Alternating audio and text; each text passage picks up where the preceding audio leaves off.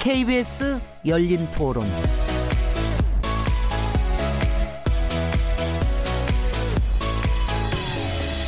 안녕하세요. 묻는다 듣는다 통한다. 케이비에스 열린토론 진행자 시민 김진애입니다.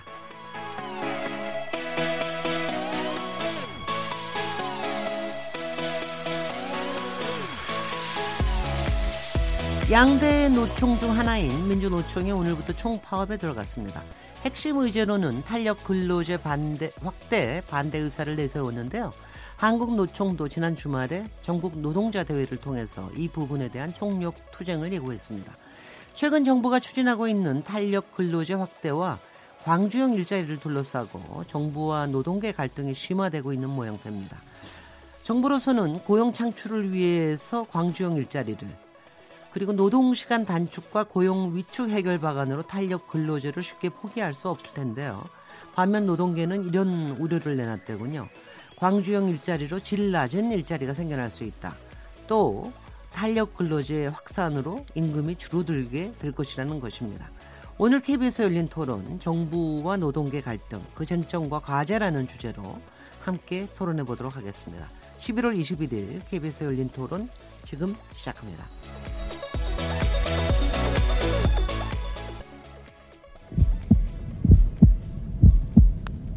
살아있습니다. 토론이 살아있습니다. 살아있는 토론, 케이비에스 열린 토론. 토론은 라디오가 진짜입니다. 진짜 토론, 케이비에스 열린 토론. 케이비에스 열린 토론, 청취자 여러분께서 토론에 직접 참여하실 수 있는 방법 안내해드리겠습니다. 올해 칠월 정부의 주 오십이 시간 근무제 시행 이후에 보완책으로 꼽히던 탄력근로제 확대 여부에 대한 여러분의 의견을 보내주십시오. 그리고 광주형 일자리 사업이 임금과 근로조건 등을 두고 이견을 좁히지 못해서 협상을 반복하고 있는데 어떻게 바라보고 계십니까? 혹시 여러분이 생각하는 좋은 해결 방안이 있으시다면 문자로 보내주십시오. 샤프 구칠삼공번으로 참여하실 수 있고요. 단문은 오십 원, 장문은 백 원의 정보 이용료가 붙습니다. 케이비에스 모바일 콩 그리고 트위터 계정 케이비에스 오픈을 통해서도 무료로 참여하실 수 있습니다. 어, 매일 어, 새벽 한 시에 재방송되는 거 아시죠? 그리고 케이비에스 열린 토론은 팟캐스트로도 들으실 수 있습니다. 청취자 여러분의 넓디, 열띤 참여를 기대합니다. 자, 그럼 오늘 어, 탄력 근로제 확대와 광주형 일자리 어, 이 부분에 대한 토론하실 패널 네 분 소개해드리겠습니다. 김성희 노, 고려대 노동문제연구소 교수님 나오셨습니다. 예, 안녕하세요. 안녕하세요. 김태기의 단국대 경제학과 교수님 모셨습니다. 네, 반갑습니다. 정문주 한국노총 정책본부장님 나오셨습니다. 예, 안녕하세요. 요 세 분은 저희가 지난번에 최저임금 가지고 저 토론할 때 같이 여기서 토론했고요. 예. 마지막 네 번째 번호 오늘 새 멤버입니다. 박명준 경제사회노동위원회 수석전문위원님 자리하셨습니다. 네, 안녕하세요. 요거는 조금 설명이 필요할 것 같은데요. 아마 시청자, 청취자 여러분께서도 노사정위원회는 굉장히 이제 익숙한데 노사정위원회가 이제 경제사회노동위원회가 된다면서요. 내일부터 내일 출범한다기 전에 조금만 조금 설명을 해주시죠. 네, 우리 사회 사회적 대화기구를 대표했던 노사정위원회를요. 어, 올해 들어서 어, 새롭게 경제사회노동위원회로 개편하는 어, 법안 개정이 이루어졌고요. 내일부터 그 본위에, 본위원회가 처음으로 출범하게 됩니다. 네, 그 지금 또. 굉장히 좀 뜨거운 쟁점이 되고 있는 이 시점에 출범하게 돼서 어깨가 무거우시겠습니다. 어, 아주 조, 저, 저기 잘 안착되고 좋은 어, 그 타협이 좀 이루어지는 그런 위원회가 됐으면 좋겠습니다. 그 오늘 정부 노동계 갈등, 그 쟁점과 과제라는 주제를 토, 토론해 보겠는데요. 지금 노정 갈등이 폭발한 계기가 된 탄력 근로제 확대와 광주형 일자리 현안. 아, 이 부분에서 토론을 나눠보고자 합니다. 이 갈등의 원인과 이 문제를 어떻게 풀어갈지. 사실 지금 이제 여러 군데에서 토론회도 열리고 있고 방송에서도 굉장히 많이 다루고 있는데요. 어, 일단 일반 국민들이 알고 계시기는 여야정이 그 탄력 근로제 확대 적용에 합의했다는 건 여러 뉴스로 알고 있습니다. 그런데 이제 노동계가 강력하게 반발을 하고 있는데 일단 탄력 근로제가 뭔지 어, 좀 아주 좀 알기 쉽게 좀 설명을 해 주십시오. 김성희 교수님. 예, 예. 우리 법정 노동시간, 기준 노동시간이라고도 하죠. 그래서 주 사십 시간제가 실시되고 있는데요. 그러니까 탄력적 근무제는 사십 시간 한도를 약간 벗어날 수 있는 예외를 허용해 주는 방식입니다. 단위 기간을 정해서 그 기간 안에 평균적으로 기준 노동시간을 충족시키면 되는 것으로. 그래서 어, 이 주 단위면 한 주는 사십사 시간 일하고 또 한 주는 삼십육 시간에서 평균 사십 만들면 이 주 안에 평균을 만들면 되고요. 삼 개월 단위로 실시하면 그렇게 삼 개월 안에 만들어내면 되는데 가장 많이는 이제 오십이 시간을 반, 한, 일 개월 반은 오십이 시간 하고 일 개월 반은 이십팔 시간 하면 충족되는 그런 제도를 이 단위 기간을 육 개월로 늘리겠다는 겁니다. 그렇게 되면 현재는 예, 삼 개월로 돼 있죠. 이, 이 주 단위로 돼 있고 노사합의로 삼 개월까지, 예, 삼 개월까지 되는데 노사합의도 육 개월까지 화, 연장하는 그런 네. 확대하는 아니고요. 그러면 십삼 주는 이제 어, 오십이 시간이라고 십삼 주는 이십팔 시간이 돼서 평균적으로 육 개월 안에 사십, 사십 시간을 만들면 되는데요. 여기 변수 하나는 이제 네. 시간의 노동이 있는데 열두 시간 시간의 노동이 추가되면 육십사 대 사십 이렇게 갈 수 있다라는 네, 거고요. 네.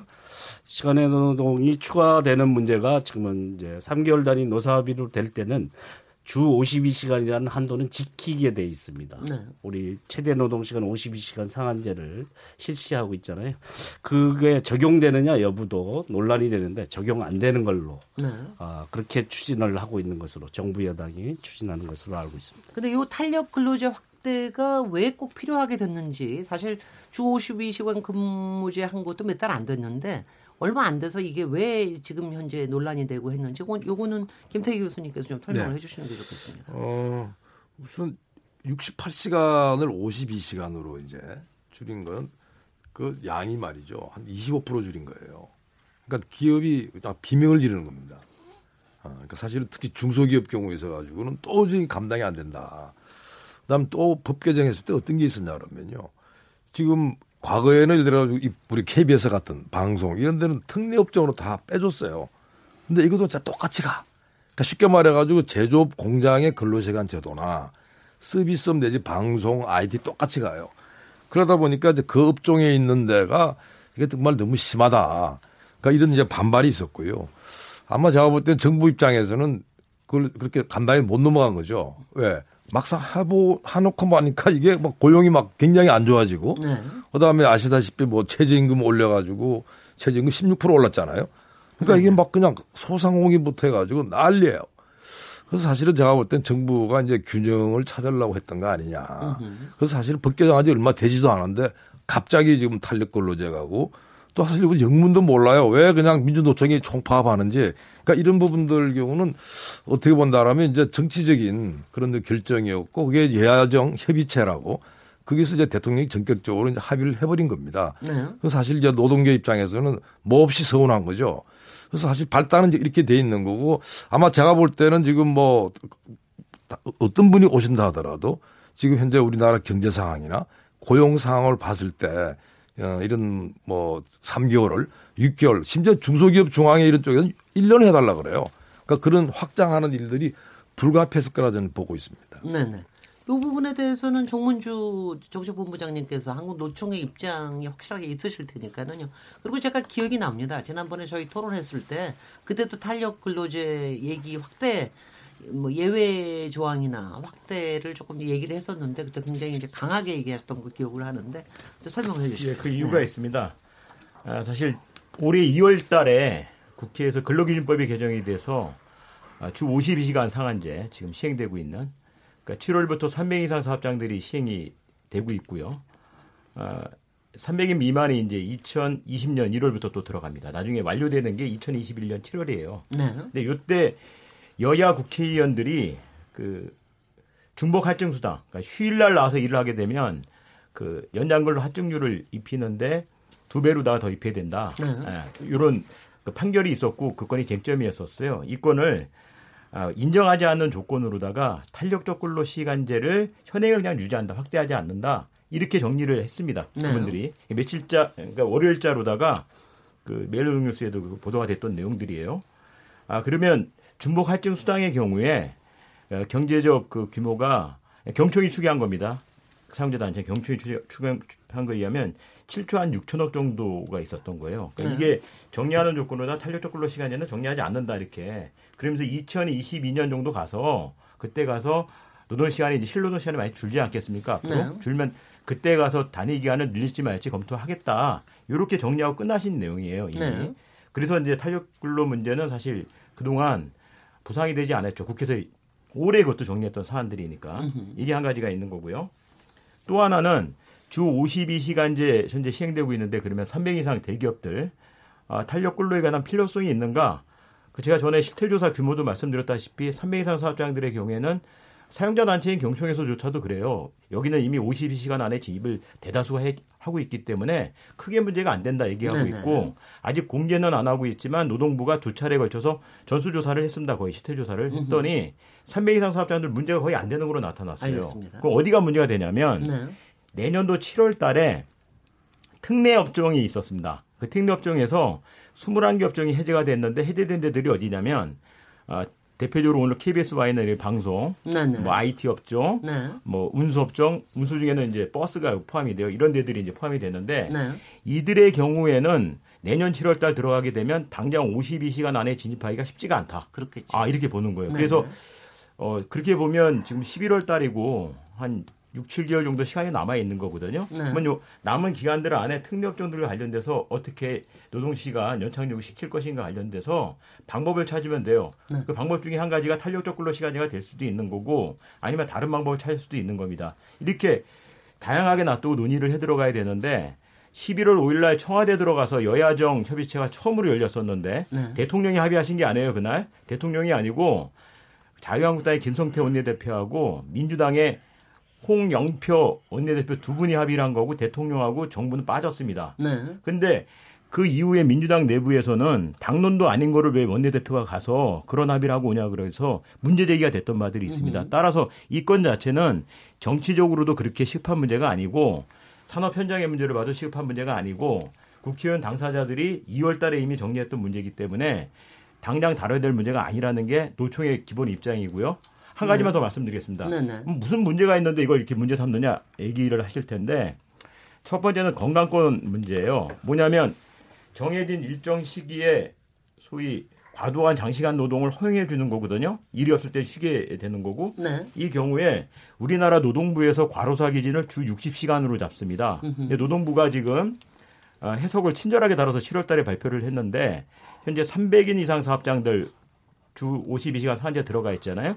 여기는 주당 육십사 시간까지 탄력근로 가능하다라고 얘기를 했고 음흠. 지금 진입하지 못한 삼백 인 미만 사업장들 있잖아요. 여기는 팔십 시간까지 가능하다고 얘기를 했어요. 그러면 지금도 과로사 돌연사로다가 상당히 그 음흠. 목숨을 잃고 계시는데 이거 생명 안전과 관련해서 직결되는 문제가 될 수 있는 겁니다. 네네. 두 번째는 고분, 고, 아니, 지금 이렇게 요, 이 얘기를요 한꺼번에 다 하시면 아, 저희가 예. 오히려 집중이 안 됩니다. 알겠습니다. 이 부분은 이 문제점은 조금 나중에 얘기하시기로 예, 하고요. 말씀드리겠습니다. 그런데 제가 질문 한 가지만 하겠습니다. 그 참 재밌는 게 홍영표 원내대표나 김성태 원내대표나 다 노총 출신인 거로 제가 알고 있거든요. 오랫동안 노동운동 하고 계신 거로 알고 있는데. 제가 알, 알게 자유한국당은 이제 일 년으로 하자고 그러고 이거를 확대하는 거를 민주당은 이제 육 개월로 하자고 그러는 걸 했는데 이 저 노동계 주, 출신인 이 두 국회의원 원내대표께서 어떻게 이렇게 갑자기 여기 합의를 하게 된 겁니까? 거기에 무슨 압력이라든가 뭐가 있었습니까? 그 두 분 다 노총 출신은 아니고요. 네. 민주당 홍영표 원내대표는 아, 노동계 출신이죠. 아 노동계 출신이죠. 민주노총 그 네. 지엠대우 어, 거기 출신입니다. 네. 아, 저는 그렇게 봐요. 그러니까 최근에 경기 둔화되고 고용 쇼크 이런 얘기가 제기되다 네네. 보니까 아, 일자리 문제 발생을 하잖아요. 네네. 기업이 어렵다라고 하, 얘기를 하고 있고 그러니까 이런 문제로 다 문제를 풀려고 하는데 아, 뒤에 말씀을 드리겠지만 오히려 일자리가 둔화되고 어려운 시기에는 노동 시간을 줄이게 되면 좋은 일자리 많이 만들어냈습니다. 오늘 박명준 우리 수석 나와 계시잖아요. 네. 노동연구원 출신이신데 자, 바로 바로 다음에 그래도 박명준 저 수석 전문위원께 바로 다음 네, 노동연구원에서 한 천육백 개까지 네. 네. 주 오십이 시간으로 줄이게 되면 일자리 만들어진다고 발표한 게 있었습니다. 네. 그 바로 저 경사위 경사노위원회 수석 전문위원이신 박명준 전문위원께서는 사실 노동연구원 출신이라고 바로 이제 소개를 하셨는데, 그래서 더군다나 이 전체에 대해서 조망을 좀 하고 계실 것 같은데, 지금 얘기되는 논의의 이 구조를 좀 얘기를 해 주십시오. 글쎄요, 제가 뭐 여기서 전체적인 구조를 어, 말씀드릴 얼마나 말씀드릴지 모르겠는데요. 아, 뭐 전반적으로 지난번 최저임금 어, 건과 관련돼서도 그랬고, 이번에 탄력근로 시간제 관련돼서 그렇고, 사실은 이런 이슈들이 당사자들, 어떻게 보면은 경제 현장에 있는 기업들, 그 다음에 또 어, 바로 직격으로 이걸 영향을 받는 노동자들이 사실은 어, 좀 주체적으로 여기에 대해서 발언권을 좀 어, 행사하면서 의견을 모아 나가고 그거를 조율해 나가는 그런 과정이 좀 있었으면 하는 아쉬움이 듭니다. 그래서 어, 이 부분에서 사실 사회적 대화의 필요성이 분명히 존재를 하는데요. 어, 그런 부분들이 어, 그렇게 세심하게 기획이 좀 잘 안 되고 어, 정치적인 의사결정 차원에서 일이 전개되고 하면서 이 갈등이 불거지고 있는 것이 아닌가 하는 좀 그런 아쉬움을 예, 갖게 됩니다. 그러니까 지금 그럼 생각하시면 갈등을 할 필요가 없는 원래 의제입니까 이게? 아니죠. 갈등의 소지는 분명 있죠. 네. 갈등의 소지는 있는, 있고, 그 다음에 경제 상황이라는 게 있고, 이전에 어떤 그 어, 정치적인 어, 결정을 내린 바들이 있는데, 네. 사실은 이제 그런 것들이 현실의 이해관계가 아, 이렇게 뭐 변화를 하면서 새롭게 조정되어 나가고 할 여지는 분명 있다고 봅니다. 네. 그런 부분에서 저희는 그 일정하게 어, 이걸 그냥 정치권에서 일방적으로 의사결정을 하시는 것이 아니라, 조금 더 당사자들 의견을 묻는 방식으로 해서 네. 어, 답을 찾아 나가는 것이 더 현명하지 않을까 네. 이렇게 생각합니다. 그리고 이, 이쯤에서 김성희 교수님께서 음. 그걸 좀 설명을 해주시죠. 왜냐하면 저는 그래서 업종에 따라서 굉장히 다르긴 하겠으나 지금 현재도 삼 개월을 기준으로 해서 뭐 노사 합의에 의해서 이거를 좀 확대할 수 있다고 지금 법이 돼 있지 않습니까? 예, 예. 그런데 이제 육 개월이나 일 년이라는 의미가 어떤 의미인지 왜 예. 그게 필요한 것인지 이걸 조금 설명을 해 주시죠. 뭐 계절적 수요 변동이 심한 그런 업종의 경우에는 뭐 에어컨 같은 경우는 겨울에 일이 많고 겨울에 만들어야 되니까 여름에 아, 팔아야 되니까. 아, 그렇군요. 네네. 그래서 겨울 계절이라는 게 이제 네. 삼 개월 정도 지속이 되니까 네. 삼 개월은 길게 일하고 삼 개월은 쉬면 계절적 수요 변동에 대응하기가 쉽다. 네네. 추가 고용을 하거나 뭐 비정규직이든 정규직이든 추가 고용 없이 할 수 있기 때문에 유리하다. 네. 어, 그래서 기업들의 인건비를 절감시키고 뭐 수요 변동에 유연하게 대응할 수 있는 기회를 부여하는 제도. 나오 설계돼 있는 거죠. 탄력제라는 게. 그런데 이제 문제는 그게 이제 이렇게 장시간 노동하는 국가에서 탄력제를 하는 경우는 별로 없, 없다라는 거예요. 네네. 아까 말씀하시다 뭐 정문주 부장 얘기하다 말았는데 한번 일단 설명. 삼 개월하고 육 개월하고의 차이가 얼마나큼이나 차이가 나는 겁니까? 왜 업계에서는 이걸 확대해 달라고 그러는 우리가 겁니까? 이제 계절 변동이 삼 개월 단위지 않습니까? 네네. 예, 그러니까 여름, 겨울 성수기가 있는 업종의 경우 얘는 이제 고 그 기간을 경과해야 되는데 삼 개월로는 일 개월 반만 하면 으흠. 계절적 수요를 전부 다 감당하기에 충분하지 않다. 으흠. 있으나 마나하다. 네. 이런 주장을 하고 있는 거죠. 네. 그 계절적 수요 변동에 대응하려면 삼 개월 정도는 으흠. 길게 일할 수 있어야 된다. 그러니까 네. 단위 기간이 육 개월이 돼야 삼 개월은 길게 일하고 삼 개월은 짧게 일한다. 네. 이렇게 네. 되는 것이죠. 네. 그러면 이제 일 년은 무엇이냐? 그러면 네. 이제 어떤 어, 경기 변동이라는 거, 뭐 우리나라 수출을 주로 하니까 네. 수출 외 해외 수요의 변동이나 이런 것들은 좀 더 긴 시간으로 대체하는 게 그렇죠. 훨씬 수요 변동에 대응하기 좋다. 호황일 때는 갑자기 몰리고 뭐 그런, 네, 그런 변동에 그래서 경기 변동에 따라서 추가 고용 없이 대응할 수 있는 제도를 노동시간 제도로 설계하면 이제 탄력적 근로제도를 실시하는 것이죠. 그런데 우리가 그래도 꽤 이런 부분에서 어, 괜찮게 생각하는 독일 같은 경우에도 일 년을 단위로 한다고 그러더라고요. 예, 일 년으로 확장, 그러니까 육, 노사 합의로 일 년까지 가능하고 육 개월은 이제 실시할 수 있는데요. 네. 그게 어떻게 됐냐면 사십 시간 밑으로 떨어뜨릴 때 삼십팔 점 오 삼십칠, 삼십육 이렇게 어, 단협을 통해서 노동시간을 단축을 하면서 탄력적 근로 그렇게 노동시간 그거는 최대 근로시간입니까 아니면은 저기 아, 기, 법 기준 노동시간이죠. 네, 그러니까 네, 법으로 네. 정하지는 않고 독일은 단 단체 협상을 통해서 정하는데요. 네. 그게 이제 보편화되는데 단체협약 노동조합 소속이 아니라도 그 산업에 다 적용되니까요. 독일도 마찬가지로 아, 최대 근로시간도 있습니까? 예, 최, 최대 근로시간도 있는 거죠. 네네. 그래서 그렇게 사십 시간 밑으로 떨어뜨리고 잔업이 일상화되어 있지 않습니다. 우리는 뭐 음. 잔업이 항상 일상 고정잔업이라는 얘기가 있을 정도인데 음. 일상화되어 있지 않은 나라. 그러니까 사십 시간 밑으로밖에 일을 안 하니까 수요 변동에 대치, 대처할 여지를 좀 달라.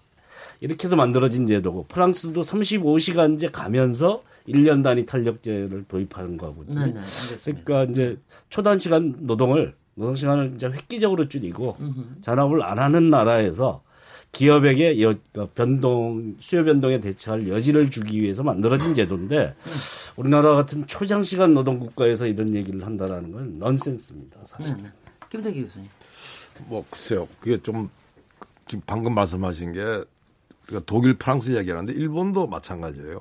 글쎄요. 일본도 일 년입니다. 근데 네. 일본도 사실 근로시간이 길었어요. 그러니까 기본적으로 탄력시간 근로제를 통해 가지고 근로시간을 줄이는 데 성공한 케이스입니다. 일본은. 그러니까 결국은 생산성이 올라가니까 근로시간 줄이는 데 따른 부담을 흡수할 수 있었던 거죠. 그냥 무조건 이렇게 근로시간 줄이라 그런다 그러면 기업 입장에서는 생산성이 떨어지고 그다음에 근로자들은 소득이 떨어지잖아요.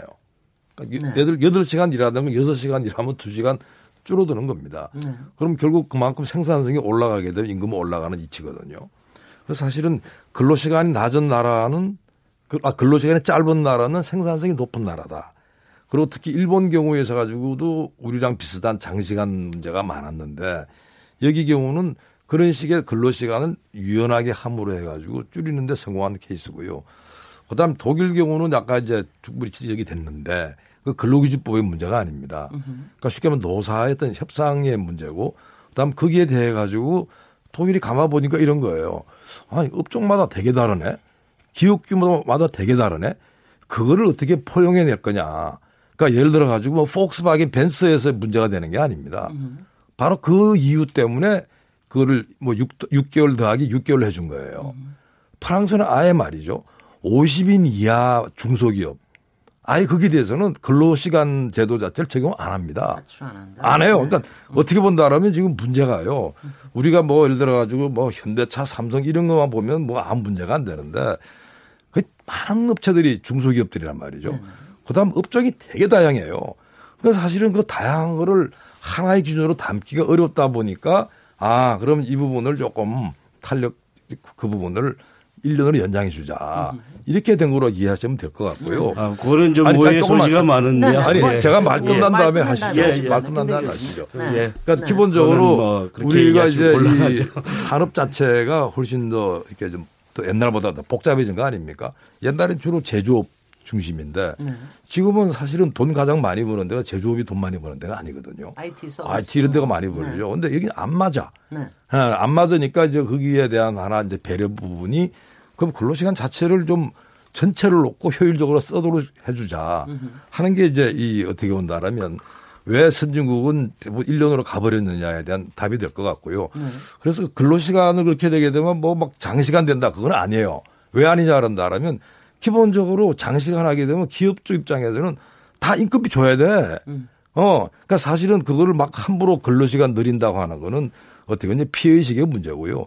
그래서 따라서 이 문제에 있어 가지고는 조금 더 노사가 윈윈한다는 관점에서 탄력 근로제를 봐야 된다. 야, 이 문제를 예를 들어 가지고 한쪽에 피해했던 문제로 볼 문제는 아니다는 게 제 생각입니다. 예. 네. 그러니까 이게 뭐 윈윈할 사안이 아니라요. 노동 시간 정상화를 이제 완전히 무효화하는 조치에 가까운데요.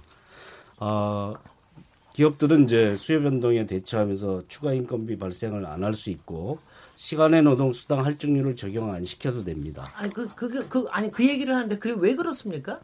어차피 아, 예. 저기 이거를 하는 거는 주 사십 시간 기준으로 해가지고 그 이후에 대해서는 수당을 더 지급하고 그래야 되는 거 아니에요? 그러니까 십삼 주를 오십이 시간 일하면 네네.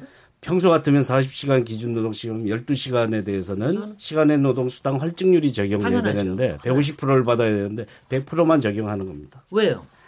왜냐하면 변 탄력 그 육 개월 안에 사십 시간만 맞추면 그거는 시간의 노동 수당 아, 할증 나중에는 더 짧게 일을 예. 할 거기 때문에 예. 네네 네. 알겠습니다. 이렇게 되는 것이죠.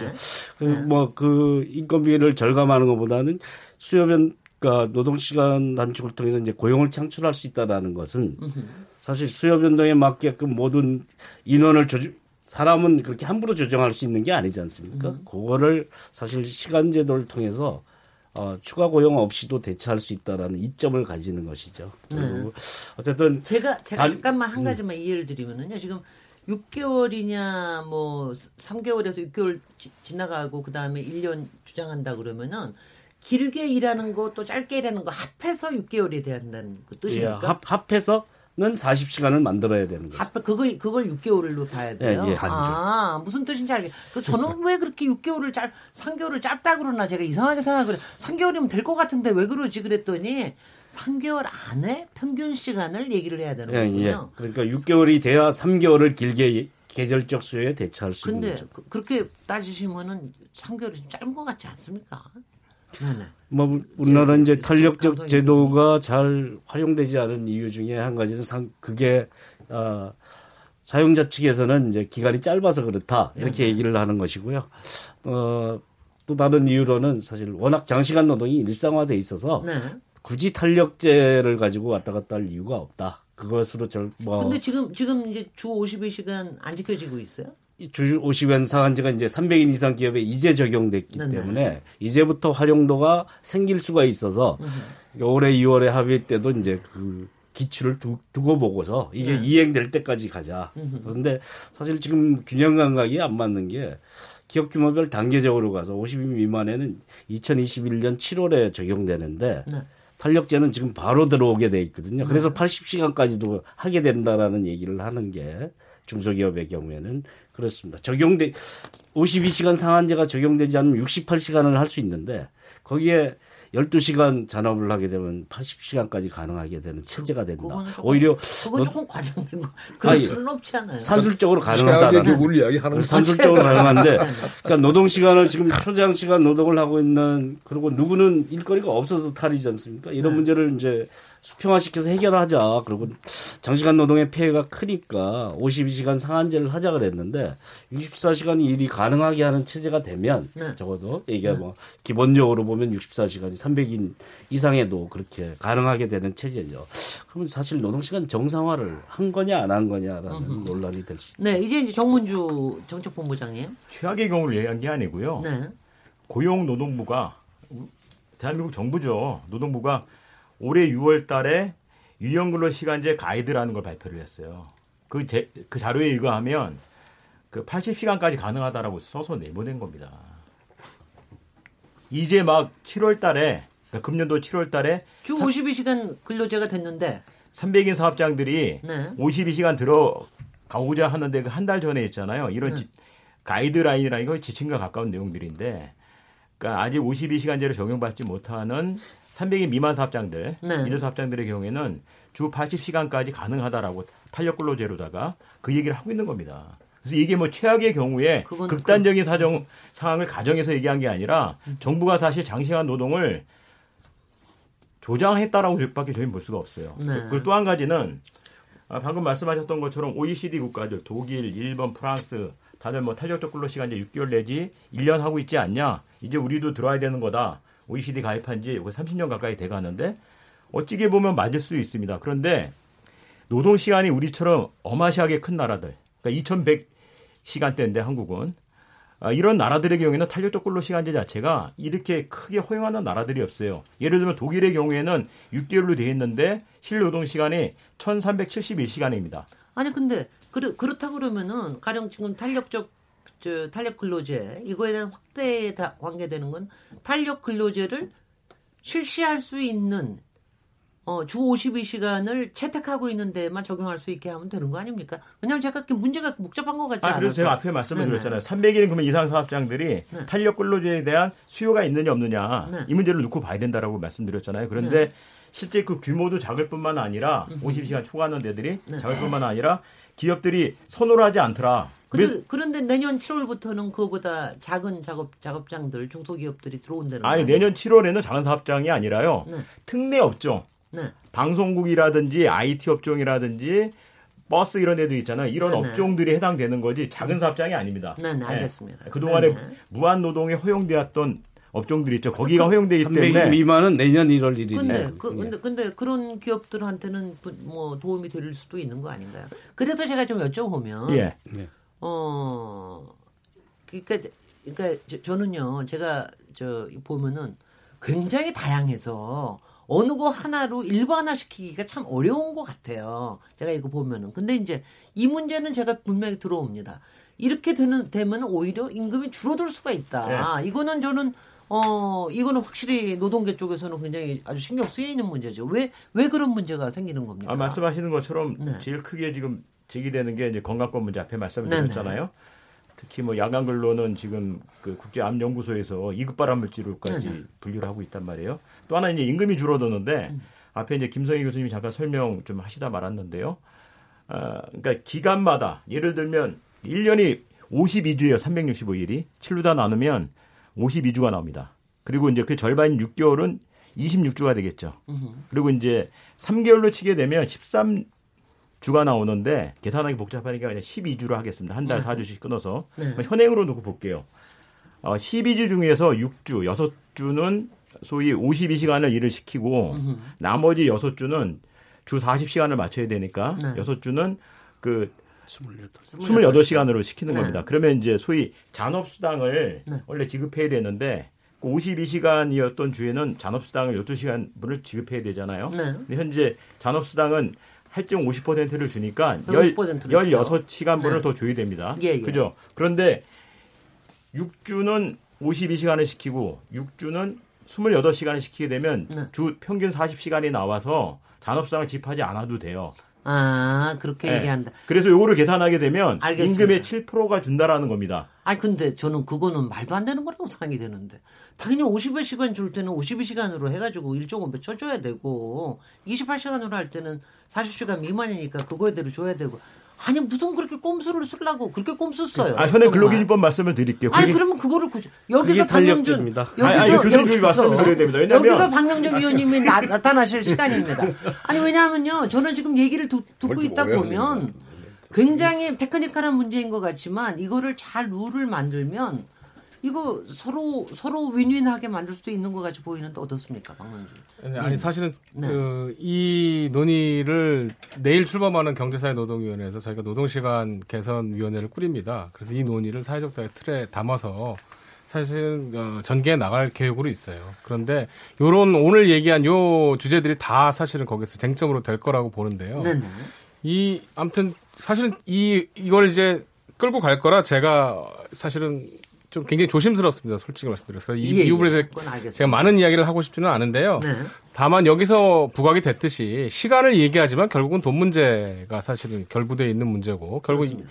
그 우리 좀 어려운 중소업체들이 이 문제와 관련돼서 지게 될 경제적 부담을 사실은 아, 이렇게 좀 전환을 하는 그런 이제 효과가 있는 측면이 사실은 있습니다. 그래서 요런 경제계의 어려움과 또 노동계가 사실은 또 져야 될 이러한 좀 그 어떻게 보면 약간 억울함 경제적인 피해죠. 네. 이런 부분들을 어떻게 그러면은 조율시켜내느냐. 이게 사실 핵심적인 과제고요. 네. 저는 뭐 대화를 통해서 여러 가지 장치들이나 조건들을 마련하면 충분히 좀 타협의 여지가 있지 않을까 이렇게 네. 생각을 합니다. 예. 청취자 여러분들께서는 어떻게 생각하고 계실지 모르겠는데 저는 지금 얘기를 쭉 듣다 보니까 어, 이건 잘하면 굉장히 좋은 저, 현명한 안을 만들어내고 그다음에 모니터 잘하고 그렇게 되면 현장에 정착할 수 있게끔 만들 수 있을 것 같은데 문제는 지금 이제 저, 양대 노총이 굉장히 이제 아주 저 뭐 극한 투쟁까지는 아직은 안 가신 것 같긴 한데 그래도 상당히 반대하는 입장이시라서 특히 민주노총은 내일부터 열리는 경탄노위원회 안 들어온다면서요? 그렇게 어떻게 어떻게 되어 있습니까? 아 민주노총은 어, 애초에는 사실은 이제 사회적 대화 기구에 이제 참여를 해서 사회적 대화를 통해서 여러 가지 노동 관련 의제들을 풀어나가려는 의지를 가지고 있었습니다. 그런데 그 우리 상설화된 사회적 대화 기구에 참여하는 문제는 대의원대회에서 이것을 결정을 해야 되는데 지난번 대의원대회가 시월 중순에 열렸는데 이게 어, 개최가 못 되고 유예가 됐어요. 그래서 네. 어, 이 경제사회노동위원회에 참여하는 결정을 사실은 일월 달 정기대의원대회로 보류를 한 상태입니다. 그래서 불참을 하겠다는 입장도 아니고 다만 아직 어, 결정을 못한 상태라고 볼 수 있는데 문제는 이제 그 와중에 이렇게 노동계가 민감하게 생각하는 주제가 이 정치권에서 의제화되고 전개가 되다 보니 사실은 좀 그 굉장히 우려를 하면서 또 이런 그 어 뭐 오늘도 총파업을 벌였는데요. 이런 네. 식으로 이제 어 좀 의견 표출을 하는 것이죠. 음, 음. 예. 네. 제가 하나 좀 네, 말씀드릴 네, 것 같은데요. 네.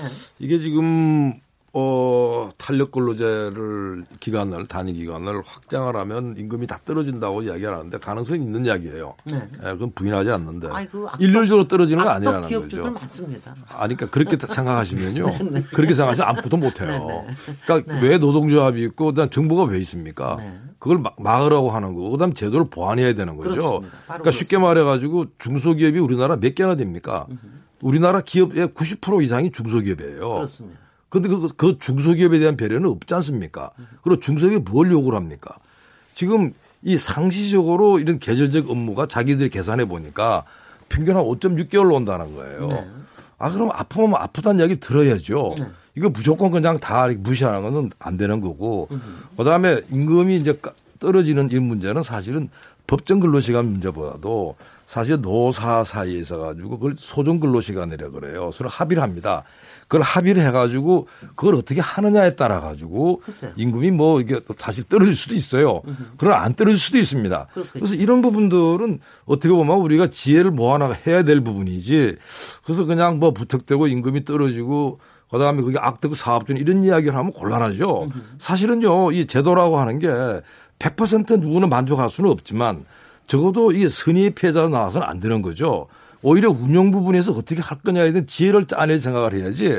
아니 이게 다 이게 뭐 악덕 사업주가 나와서 임금 다 깎는다 이렇게 말하게 되면 사실은 지금 중소기업들이 그 멘붕 상태입니다. 네. 네, 최저임금 때문에 한 번 방 당했는데 지금 어 이 근로시간 이래가지고는 이건 아예 이건 미래도 안 보인다고 이런 상황이라서 어떻게 본다 그러면 지금 이 노동 부분 예를 들어가지고 임금이든 그다음 근로시간 이 문제가 지금 생각보다 훨씬 심각하게. 네. 그러니까 아까 우리가 여야정 협의체 이야기를 했잖아요.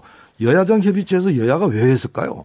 아까 그 우리 정문주 본부장 말씀하신 대로 결국 원내대표 두 분이 이렇게 주도를 한 거로 보이는데 그분들은 쉽게 말해가지고 이게 뭐랄까 뭐 민생 현장이랄까요? 네. 거기서 압력을 받는 사람들이에요. 그러니까 그 이야기를 들으면서 이대로 갔다가 이거 안 되겠구나. 그러니까 어떻게 보면 그게 반응했다고 이렇게 봐야 되는 거지. 네네. 그게 예를 들어가지고 뭐 막 독단적인 이렇게 보기에는 뭐 어떻게 본다 그러면 좀 지나치다. 그래서 아까 두 분 말씀에 대해서 제가 네. 조금 그걸 전견하고 가겠습니다. 현장의 의견을 많이 들었을 것 같은데. 근데 제가 이제 정문주 본부장님이나 김성희 교수님께 이렇게 제가 질문을 음. 좀 드리면 저도 제가 지난번에 제가 한번 그 얘기했던 것 같은데 제, 저희 또 집안이 중소기업을 음, 하는 데라서 음. 그 애로를 제가 많이 알기 음. 때문에 더구나 그런데 지금 이제 중소기업의 운영의 애로도 인정을 하면서 한편에서는 과다 노동이나 아니면은 음. 노동에 대한 정당한 보수를 받게 하는 부분이나 이런 부분들에 대해서는 사실은 룰을 잘 만들고 정부에서 모니터를 잘 하면은. 그렇게 할 수 있는 거 아닙니까? 어떻습니까? 탄력제라는 게 어, 그 노동 시간을 이제 초장 시간 노동을 하는데 중소기업도 초장 시간 노동을 계속 그쪽만 초장 시간 노동을 하면 더 열악한 일자리 삼, 아, 지금도 삼 대 일자리라 그러는데 네. 더 열악한 일자리라 사람 구하기 힘들어지지 않습니까? 그렇죠. 사실은 우리는 우리나라가 이제 초장 시간 노동 국가니까. 전체적으로 사회적으로 줄여보자라는 합의를 한 건데. 아니 근데 그래서 오십이 시간으로 했죠. 아, 근데 네, 네. 기업 규모별 그걸 단계적으로 한 거라서 네. 이제 중소기업의 애로사항을 감안해서 네. 시행 시기를 이천이십일 년 칠월로 아주 네. 소기업의 경우는 오십 인 미만은 이천이십일 년 칠월로 정해놓은 거잖아요. 네. 그러니까 단계별 시행이라는 게 중소기업들이 연착륙할 시간을 주, 주는 거죠. 네. 그러나 모두가 가야 된다. 결국은 가야 될 길이다. 라는 합의가 있다면 이런 중소기업의 애로를 고려해서 단계별로 시행을 하는 제도를 마련한 거였죠. 근데 노동자 입장에서도 말이죠. 네. 뭐 내년에 스물한 개 특례 업종들이 들어온다고 얘기를 하니까 특히 방송계, 저는 방송계 쪽에 분들을 얘기를 많이 들으면 야 이거 그거 때문에 우리 이거 일을 어떻게 하냐. 이거 항상 묶여가지고 오십이 시간 어떨 때 바쁠 땐 정신없이 해야 되고 또 쉴 때는 그냥 그냥 쉬어도 자기네는 상관없다. 다만 임금만 안 깎이면 된다. 보수만 안 깎이면 된다. 이렇게 이렇게 얘기하시는 분들도 많은데 그런 것도 감안해야 되지 않을까요? 그러니까 업종을 이제 어떻게 할 거냐. 네. 탄력 지금은 이제 업종 구분 없이 모두에게 적용되는 걸로 했는데 네. 그게 좀 너무 과하다 이렇게 네. 얘기한다면 업종을 그러니까 특례업종에서 해제된 곳에서 꼭 필요하다는 적응 기간이 더 필요하다라고 하는 것을 선별해서 판단할 필요가 있죠. 원내대표 두 분이 아무리 의견을 들었어도 두 분이 판단할 수 있는 문제가 아니라 이거는 모든 이해관계가 걸린 사람들이 다 있다라는 거죠. 이천만 노동자들이 다 해당되는 문제이기 때문에 그들의 의견을 얼마나 또 다 광범위하게 반영을 했느냐 하는 점에서 이제 고민이 필요한 거죠. 그걸 대리하는 데가 노사정위원회인데 예. 경제사회노동위원회인데 네. 그걸 대표자들이 모여서 그 이해가 다른 사람들끼리 논의를 해봐라. 거기서 답을 찾아달라 이러는 건데 거기에다가 아, 답을 찾아오라는 얘기가 시안을 주고 이렇게 안 하면 그냥 통과시킬 거다. 원내 삼 당이. 이런 식의 거는 사실 대화를 위임하거나 모든 이해 관계자들의 여론을 수렴하는 과정이라고 얘기하기는 어렵죠. 김, 김성희 교수님이 제기하신 문제는 바로 이겁니다. 홍영표 더불어민주당 원내대표께서 어, 경, 어제까지 경제사회노동위원회가 합의안을 만들어 오지 않을 경우 국회에서 올해 안에 법안을 처리하겠다는 최후 통첩을 던졌다는데 이렇게 최후 통첩까지 던져야 될 만큼 급박한 사안입니까? 그건 어떻게... 박명준 수석 전문위원에게 이런 질문을 드리면 안 되겠네요. 제, 저도 네네. 좀 얘기 많이 하죠. 이건 이쪽에다가 아무래도 왜냐하면 네? 정부 정부 쪽에서 저기를 하시는 거니까 네. 그러지 그러 그러 발언기를 너무 오늘 안 주셔가지고 아 그래요? 네. 걱정하지 네. 손을 드세요. 손을. 계속 제가 사인 보냈는데 아, 이쪽 안 보시고 네. 손을 드십시오. 네. 아, 일단 월요일 날 네. 그러니까 십구 일 날 월요일 날 어, 한국노총하고 민주당 그 정책 협의를 했어요. 네. 이해찬 대표 나오셨고요. 네. 아 그때 논의했던 이제 탄력 근로 문제 관련돼서 그 결론 사항입니다. 민주당이 제안했던 결론 사항은 네 가지예요. 첫 번째 뭐냐면 경제사회노동위원회에서 충분히 충분히 논의한다. 네. 두 번째는 임금 삭감 장치가 아까 말씀하셨잖아요. 되지 않도록 한다. 네. 네.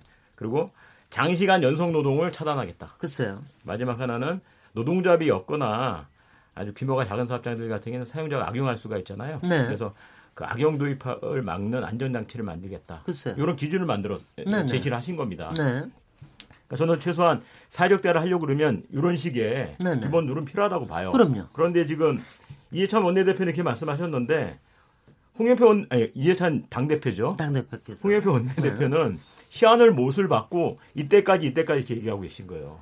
근데 사회적 대화가 반드시 목적지를 향해서 갈 수만은 없습니다. 네네. 굉장히 정해놓고 가면은 그러니까 남북 대화보다 어려운 게 사회적 대화라고 그래서 얘기를 하는 거예요.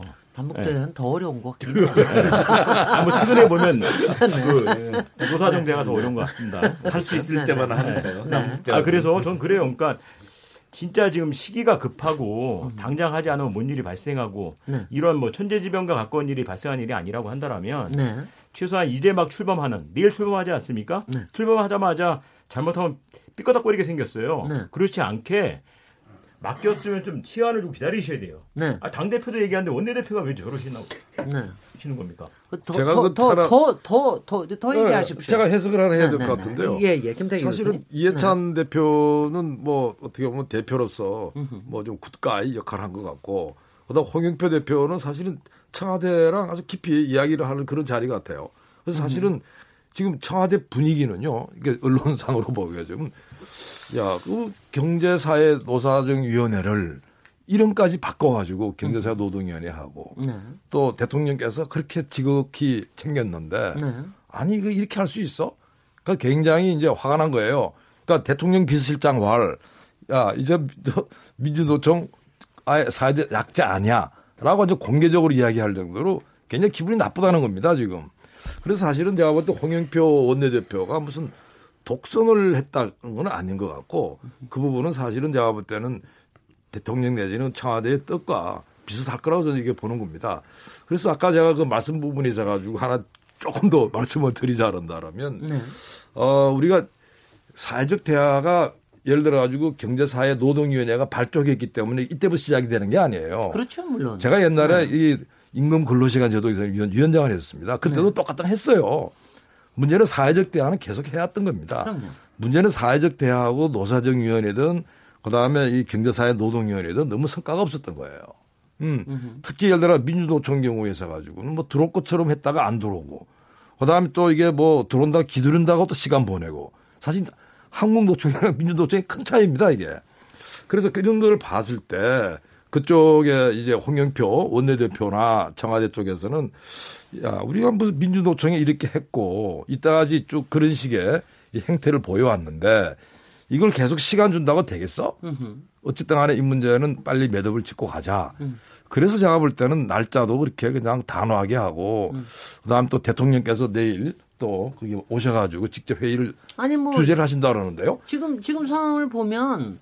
아니 뭐 지금 자유한국당의 반응이나 이런 거 봐서는 뭐 합의대로 국, 이거는 국회에서 지금 오늘부터 국회 정상화 됐는데 아니 그러니까요 여야정 협의체에서 했다는 아니, 거는요 그래서, 홍 대표 네. 홍영표 원내대표가 네. 대통령의 뜻을 거슬러가서 하겠습니까? 네. 사인 보고 같이 사인한 거예요. 그러니까 그 문제에 대해 가지고는 뭐 홍영표 대표의 뭐 독단이라고 좀 보지는 않는 거예요. 음. 왜? 그러니까 정부의 입장이 가능하면 이거는 빨리 빨리 실시하면 가자는 됐다. 겁니다. 대통령께서 내일 오셔가지고 직접 하신다고 하는 의지를 보이시는 거죠. 네. 자, 우린 갑니다 이제. 네, 네. 자, 그런데. 어, 그래서 제가 볼 때는 이 문제를 대해 가지고 너무 일방의 해석은 곤란하다. 왜?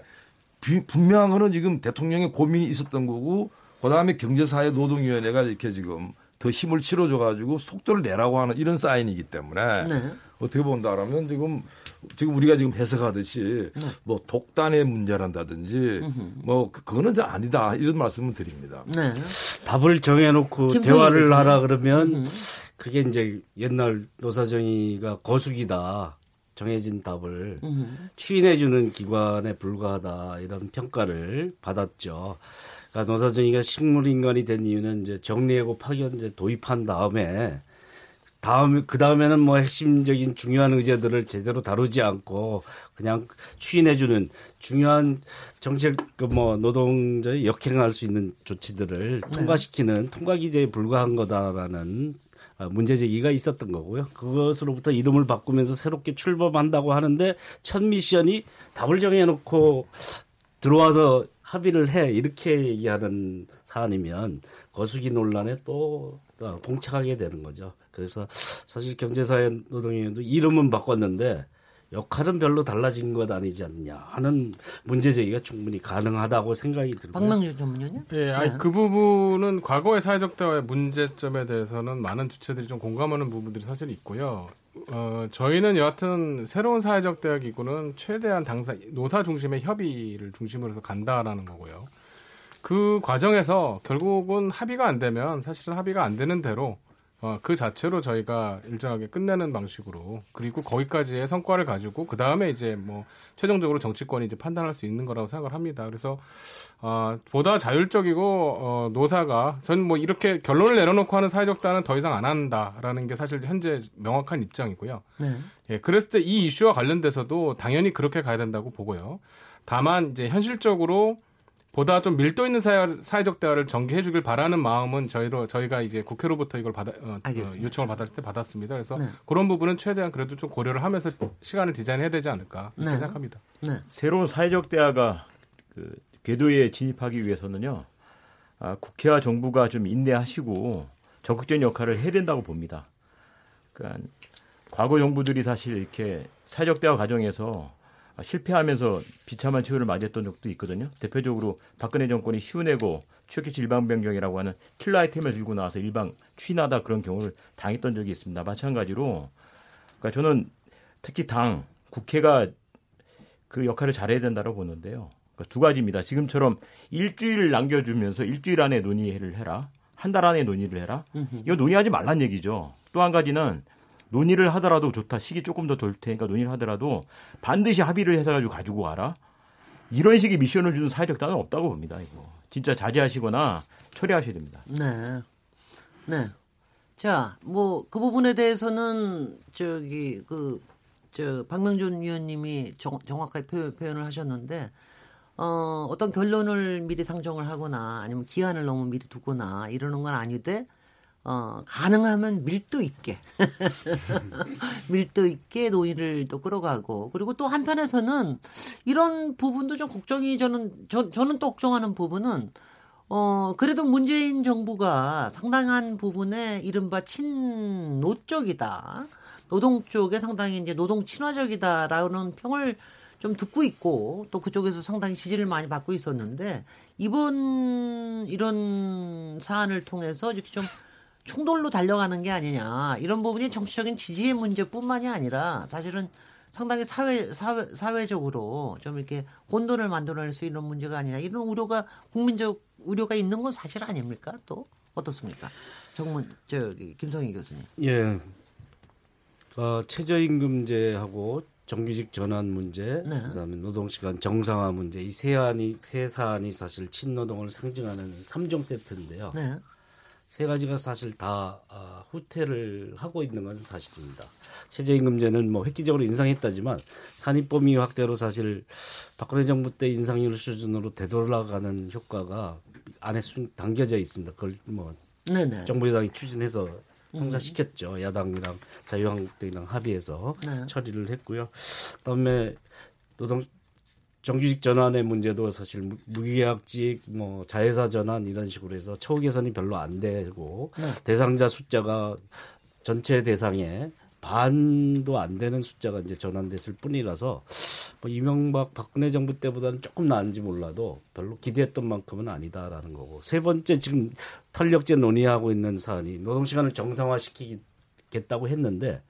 정상화와 역행하는 탄력제를 바로 들고 나왔습니다. 네. 그래서 이게 정상화한 거냐, 과연 정상화 효과를 얼마나 체감하느냐에 대해서 논란의 여지는 있을 수 있는데 육십팔 대신 육십사 또는 중소기업은 팔십까지 가능한 뭐 이런 체계를 가져온다는 거는 노동시간 정상화를 왜 했지라고 음. 의문을 던질 수 있는 사안이고요. 네. 그전 보수 정부들이 추진했던 방식하고 어, 결과적으로는 마찬가지 결론에 도달하고 있기 때문에 과연 아, 지금 이제 뭐 노동 존중을 하고 저임금 뭐 장시간 노동을 해소하겠다라는 기치가 무색해진 것 아니냐라는 문제지가 충분히 가능할 수 있는 그런 행보를 보이고 있는 것은 사실입니다. 제가 좀 말씀 좀 드려야 되겠네요. 말씀 또 하십시오. 근데 너무 이게 교수님. 지금 심하게 네. 말씀하시는데요. 사실은 친노동계 이 정부가 제가 노무현 정부 때보다 훨씬 더 친노동계 쪽으로 분명히 하고 있는 겁니다. 저도 그렇긴 하고. 예, 김대중 정부랑 네. 비교하면 더 말할 것도 없고요.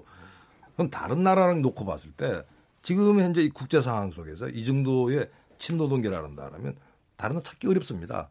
그건 분명히 굉장히 이 대통령께서 노동계에 배려했다고 하는 건 토를 달 수가 없는 거고요. 그러니까 대표적인 게 뭐냐 한다면 결국 노총 한번 보자고요. 노총 작년도에 조합원 수가 팔만 명 증가했습니다. 네. 작은 숫자 아니에요. 네. 어?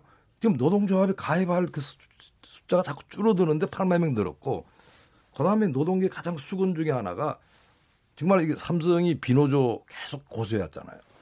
노동조합 만들었지 않습니까? 네. 그다음 뭐니 뭐니 해도요. 최저임금 만 원을 왜 나왔었겠습니까? 음흠. 최저임금 만 원, 만 원의 근거가 뭐예요? 결국 노동운동의 선전구호였거든요. 만 원으로 가자는 거였는데 그걸 그대로 대통령께서 삼 년 내에 해주겠다 간 겁니다. 뭐 조금 이제 조율은 했지만 이제 조, 아니 조율 갔다 하더라도 기본적으로 이 년 늦췄습니다. 막 기본적으로 그 정도 네. 부분에 있어 가지고는 어떻게 본다라면 우리가 지금 최저임금은 일 인부터 다 적용하는 거예요. 네. 그러니까 일 인 사업자 한번 생각해 보시겠어요? 그거 생각하게 되면 아 맞아 이 십육 퍼센트라는 게 좀 과해. 그래서 그건 어떻게 보면 현실에 조정했다고 저는 보는 거고요. 네.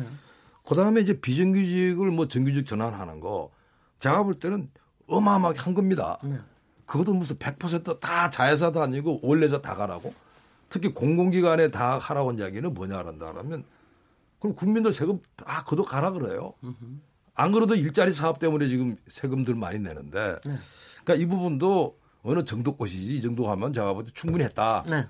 그 다음 근로시간이 아까 말씀드렸잖아요. 육십팔에서 오십이라 한다 그러면 무려 사분의 일을 한 번에 낮춘 겁니다. 그다음에 지금 우리나라 기업이 말이죠. 전부 중소기업이야. 열 개 중에 아홉 개가 중소기업인데 문제는 이 근로시간 제도 부분에 있어 가지고는 거의 다 대기업을 머리에 염두에 두고 짠 거란 말이죠. 그러니까 당연히 이 부분에 대해서 탄력으로 해 가지고 좀 현실을 감안하자. 네. 그럼 제가 볼 때는 기본적으로 친노동계 정책을 유지하면서 그게 지속 가능한 친노동계 정책을 유지한 거지. 네. 이게 친노동계가 뭐 친기업 그거 아니죠. 네. 아직도 경총 그 기업의 결사체예요. 경영의 결사체 기, 경총 아직 이십육 개 있습니다. 네. 기업들 꼼짝을 못 하고 있어요. 네. 그러니까 이야기는 뭐냐라면 친노동계 정부는 그대로 유지를 하고 단지 현실에 맞춰 가지고 속도 조절 내지는 좀 현실적인 이런 부분을 실용적으로 갔다고 보는 거지. 네. 이 정부 정책이 또 현 정부가 친노동계가 아니라고 말하는 건 제가 볼 때는 네. 욕심이 과해도 보통 과한 게 아니라고 보는 거죠. 요, 요, 요 부분은 또 이념적인 문제이기도 하니까 요 다음 주제에서도 또 다시 나올 수 있을 것 같거든요. 그러니까 요 다음 주제로 넘어가도록 하고요. 이번 지금 탄력근로제 확대 논란에 대해서는 여기쯤에서 토론을 마무리하도록 하겠습니다. 지금 여러분께서는 케이비에스 열린 토론 시민 김진애와 함께하고 계십니다.